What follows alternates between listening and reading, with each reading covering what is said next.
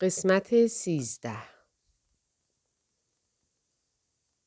دوستانش نباید این را می گفتند. چون امید اینکه چنین اتفاقی بیفتد او را بیدرنگ در چنگ گرفت و تنها چیزی که برایش اهمیت پیدا کرد همین بود. استر بریده بریده می‌پرسید فکر می کنید این امکان وجود دارد؟ فکر می کنید ممکن است یک روز چنین اتفاقی بیفتد و جلوی در خانهام در حال توبه به ایستد؟ دوستانش می گفتند همه چیز ممکن است اما نباید به آنها فکر کنی. این پندی بود بی اثر و ناممکن. اگر کوچکترین احتمالی وجود داشت استر تنها به آن فکر می کرد و در انتظار اینکه روزی چنان اتفاقی بیفتد در حاشیه میزیست. آنچه برای او در زندگی امری تعیین کننده شده بود برای هوگو فقط نوعی سرگرمی و وقت گذرانی بوده است. استر لحظات کوتاهی به این نظر می اندیشید اما برای اینکه بتواند زندگی را تحمل کند آن را به فراموشی می سپرد. در ماه آوریل دو نامه طولانی به هوگو نوشت و با پست فرستاد. می‌خواست آنچه را میانشان رخ داده بود بفهمد و توضیح دهد.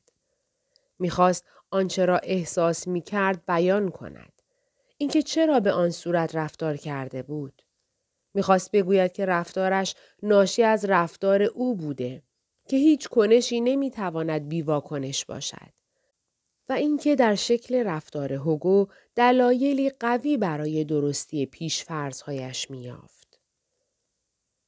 انتظار نداشت جوابی دریافت کند. جوابی هم دریافت نکرد. روزهایی نیز بودند که زندگی قابل تحمل می‌شد و درد به سر سوزنی کاهش مییافت. کتابی درباره هولوکاست خواند که تازه منتشر شده بود. شعرهایی در مورد شوربختی خود نوشت که به وضوح ضعیف و سطحی بودند اما آنها را نگه داشت. هفته پنج بار تمرین می کرد. بهار رسیده بود. از آغاز سال نو تا به حال مسافت چشمگیری دویده بود. اواخر ماهمه در کافه‌ای در میان استرمالم نشسته بود که نزدیکی محله خانه هوگو بود. می‌خواست خود را قانع کند که به دلیل نزدیکی به محله او در این کافه ننشسته است. البته بیفایده بود. چون بدیهی بود که به همین دلیل آنجا رفته بود. هنوز هم محله هوگو را به خود می کشید. تعطیلات طولانی عید پاک نزدیک می شد. شهر گرم و خلوت بود. استر نشسته بود فنجانی قهوه می نوشید و کتاب می خواند. دوباره می توانست جذب متن شود. به ویژه وقتی در خانه تنها نبود. بلکه مثل حالا در میان مردم زمزمه ها و پچ پچ ها بود. غرق در کتاب بود. اما نه آنقدر عمیق که از گوشه چشم کاپشنی آشنا را در بیرون پنجره نبیند. کاپشن صحرایی فرسوده سبز رنگی. چیزی در حرکات آن بدن هم به نظرش آشنا آمد. نوعی پفکردگی خاص در بدن و سبک هوگو بود. فکر کرد باید جلوی خودش را بگیرد که همه جا او را ببیند. هوگو رسک هرگز نمی رفت کافه. اما حالا به این کافه آمده بود. نزدیک میز استر ایستاد و دستش را به نشانه سلام بالا برد و با تردید لبخند زد. استر کتابش را گذاشت روی میز طوری که جلد آن رو به بالا قرار گرفت. بانو و سگش چخوف بود. یک بار هوگو به او توصیه کرده بود آن را بخواند. استر لحظه ای را که این گفته او را شنید به یاد داشت. گرمی رابطهشان در آن زمان را به یاد می آورد. یادش می آمد که وقتی هوگو نام کتاب را گفت داشت به تلهای برف و اتومبیل‌های پارک شده نگاه می کرد. برخی تصویرها در ذهن آدم منجمد می شوند بی آنکه دلیلش را بداند. شش ماه پیش بود. اکنون استر میدان سنگفرش و گلها و گیاهان تازه رویده و پرتراوت را می‌دید. گیاهانی که تازه کاشته شده بودند و از شکافها بیرون زده بودند و رو به خورشید قد می کشیدند. همه چیز هنوز نورس و پرتراوت بود. هوگو پرسید حالش چطور است؟ با احتیاط می پرسید. چون حدس می‌زد پاسخ او ممکن است به نحوی به او ربط داشته باشد اما باز هم به وضوح می‌خواست حالش را بپرسد. استر پاسخ داد که در مراحل نهایی تمرین دو ماراتون است. به همان شکل که هوگو در آن لحظه هولناک در ماه فوریه از تمرین او بر ضدش استفاده کرده بود، حالا استر آن را علیه او به کار می برد. اما هوگو می‌خواست صمیمیتر شود و از احوال پرسی فراتر برود. نشست. کاپشنش را درآورد و پرسید در مرحله نهایی چطور تمرین می کند. استر فکر نمی کرد هوگو علاقه به شنیدن پاسخ او داشته باشد. اما برای رعایت احترام پاسخ داد پنج بار در هفته می که یک بار آن طولانی است. حدود دو ساعت می دود. بارهای دیگر با شدت و مدت متفاوت تمرین می کند. نکته مهم این است که ضربان قلب کنترل شود. صبح امروز در مجموع چهل دقیقه تمرین کرده است. هوگو پرسید چرا می‌خواهد در دو ماراتون شرکت کند؟ به نظر استر پیگیری هوگو و پرسجوی او در مورد جزئیات برای این بود که احساس می‌کرد باید چیزی را جبران کند. احساس می‌کرد باید تلاش کند و فعال باشد. استر از این کار او تعجب می‌کرد. رابطهشان که مدتها پیش از هم پاشیده بود. به نظر می رسید تلاشش دیر و بیموقع است. اما مگر اینها همان چیزی نبود که دوستانش می گفتند؟ که ممکن است روزی سه ماه یا سه سال دیگر جلوی در با دسته گل ایستد و همه چیز برایش روشن شده باشد؟ امید به سرعت و سبکبار به دل استر پا گذاشت. پاسخ داد برای این در دو ماراتون شرکت می کند که جالب است. جالب است آدم بداند پس از سی کیلومتر دویدن در بدن و سرش چه اتفاقی می افتد. و آدم این را نمی‌تواند به شکل دیگری بررسی کند که پس از 35 کیلومتر دویدن چه اتفاقی میافتد. می شود گفت این تمرین نوعی تحقیق است. هوگو گفت به نظرش چنین تحقیقی دشوار است. نتیجه ظاهرا اندک آن را با هزینه گذاف باید به دست آورد. استر گفت بدیهی است که من اینطور فکر نمی کنم چون دارم این کار را می کنم. قهوه هوگو را آوردند. به نشان تشکر سرش را تکان داد. گفت نمی‌خواستم بیایم اینجا. وقتی دیدم تو اینجا نشسته ای آمدم تو. استر کتاب چخوف را گذاشت توی کیفش. هوگو گفت همانقدر خوب است که در خاطر من مانده؟ استر گفت خیلی خوب است. واقعا شاهکار است. هوگو گفت ممنون از نامه هایت.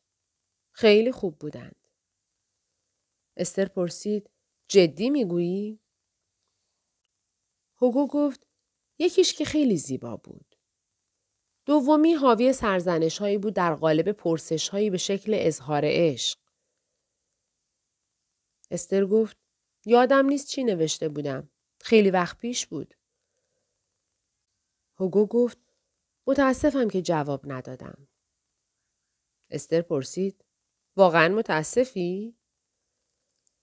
هوگو گفت باید جواب می‌دادم اما تمام بهار کارم خیلی زیاد بود. هنوز هم تمام نشده.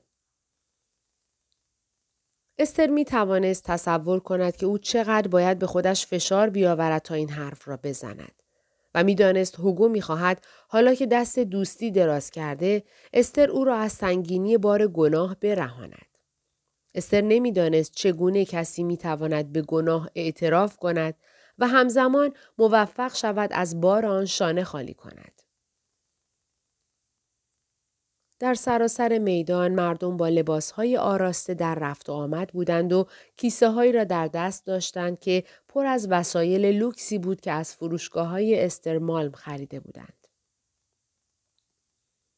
استر نمی‌خواست درد و رنجی را که رفتار هوگو و پاسخ ندادنهایش برای او ایجاد کرده بود کوچک نشان دهد و از این راه بار گناه او را سبک کند. استر در برابر واکنش خودکاری که در صدد بود در صورت امکان گناه او را بخشودنی بداند مقاومت می کرد.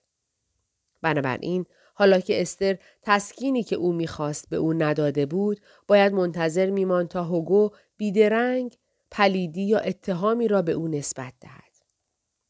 و این کار را هم کرد. هوگو گفت تو که می‌دانستی من زن دیگری دارم. استر گفت نه نمی‌دانستم. هرگز درباره او چیزی به من نگفتی و وقتی پرسیدم تکذیب کردی. اینکه من فهمیدم کسی در زندگیت هست قطعا نتیجه گفته های تو نبوده. و من البته فکر می کردم او را ترک کرده ای که آمده ای سراغ من. چون آن زمان آمدی و نه زودتر. فکر می کردم صبر می کنی تا رابطه گذشتهت را سر و سامان بدهی. فکر می کردم آدم هایی که به چند همسری باور ندارند باید این کار را بکنند. البته آدم اگر بخواهد می تواند هوادار چند همسری باشد. اما در این صورت باید آن را روشن بگوید. تا وقتی نگفته تک همسری قاعده است به طور تلویحی معتبر.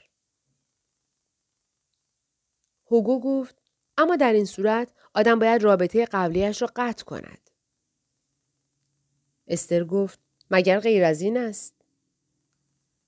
هوگو گفت این که خیلی سخت است.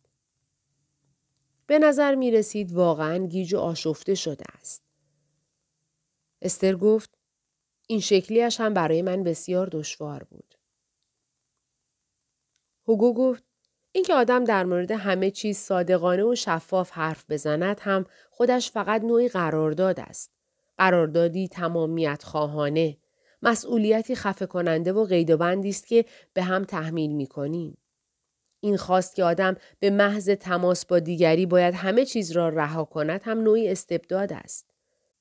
این خواست که آدم بعد از تماس هرگز نباید چیزی را برای خودش نگه دارد نه تنها خواستی خورده بورژوایی است بلکه نقض احترام به آزادی های فردی هم هست. همان که تو مدام ازش دم می‌زنی.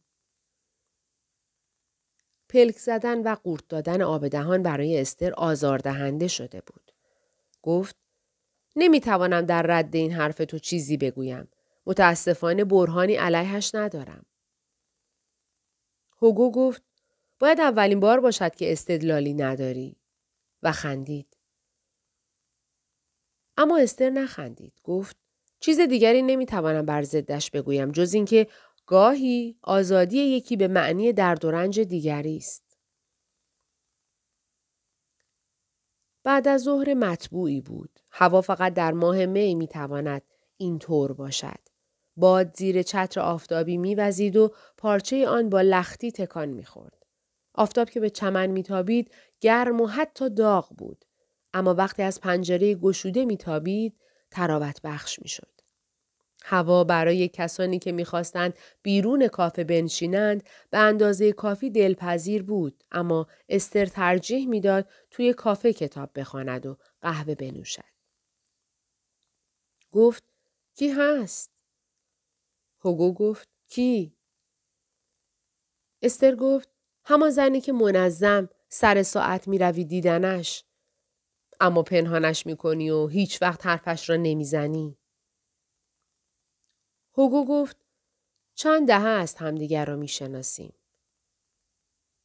استر پرسید چه کار می کند؟ معلم است. تاریخ و علوم اجتماعی. راهنمایی؟ نه دبیرستان. جای دوری زندگی می کند. خوب است که از اینجا می روم جای دیگر. خب می توانی همه چیز را از همه کس پنهان کنی. نوعی زندگی مخفی که از درون همه را با فاصله نگه می داری. حتی او را. کسی که با زنان یا مردان متعدد رابطه دارد هرگز لازم نیست خطر کند و به کسی واقعا نزدیک شود. چنین کسی هرگز با دیگران رابطه برابر برقرار نمی کند. هرگز خود را در معرض خطر قرار نمی دهد. می تواند همواره با قدرت عمل کند. طوری که هرگز در موقعیت ضعف قرار نگیرد و در صورت ترک کسی راحت بتواند برود سراغ دیگری. نوعی حراست وجودگرایانه تام و تمام از خود. هوگو گفت دوست دارم سوار قطار شوم. کسی که در مورد چیزهای کوچک دروغ می‌گوید به سرعت در مورد همه چیز و همه زندگیش هم دروغ می‌گوید و مجبور می شود پشت پرده زندگی کند. من دروغ نمی‌گویم. همه چیز را نگفتن دروغگویی نیست. نمی‌خواهی تماما با او زندگی کنی؟ او می‌خواهد. می‌خواهد من بروم پیش او بمانم.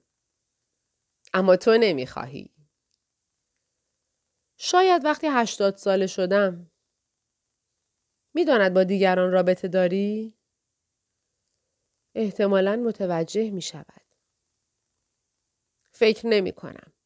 اگر در موردش صحبت نکرده اید متوجه نمی شود. آدم نمی تواند متوجه بشود. باید به او بگویی. چرا آدم باید کسی را برنجاند؟ هوگو دست کشید به گونه و چانه خودش. مثل سنباده خشخش صدا می‌داد. استر پرسید وقتی زمستان گذشته یک باره به من بیمحلی کردی چه فکری می کردی؟ هوگو گفت زندگی تو هنوز پیش رویت است. زندگی من اینطور نیست. تفاوت سن به هر حال نوعی استدلال بود. تنها چیزی که استر حتی نمی توانست بکوشد ردش کند.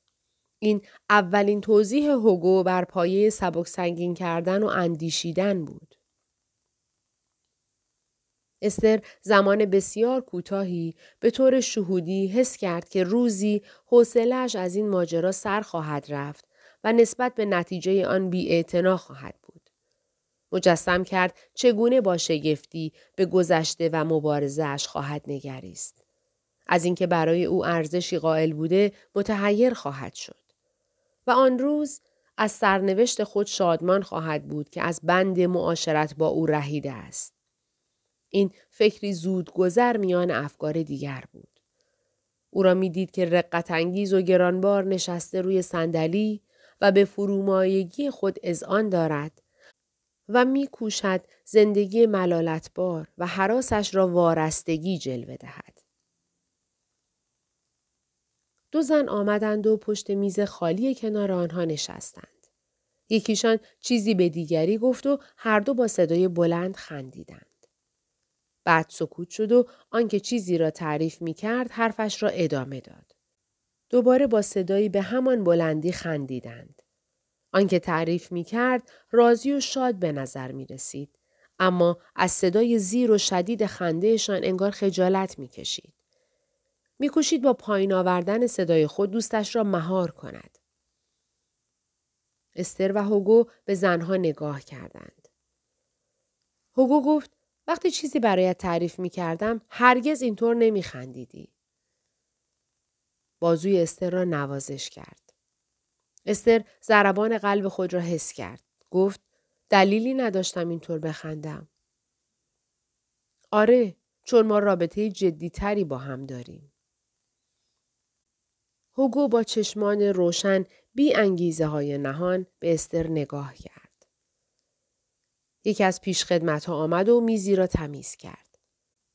پیشخدمتی دیگر فنجانی اسپرسو گذاشت جلوی زنی که کت و شلوار به تن داشت و روزنامه ای را جلوش باز کرده بود.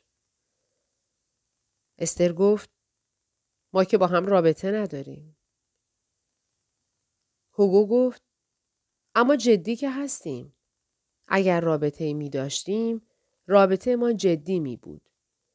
و با هم که زیاد خندیدیم. واقعا درست می‌گویی. تنها سلاح عاشق این است که عشق را فراموش کند. هر قدر هم عشق نزد کسی که عشق معطوف به اوست به شکل لزج و خفه کننده تجربه شود باز هم از باختن آن آزرده می شود. حتی اگر هرگز آن را نخواسته باشد. این بیتوجهی جدید توازن قدرت را جابجا جا می کند. معشوق می ترسد در چشم عاشق پیشین مسخره و عادی جلوه کند.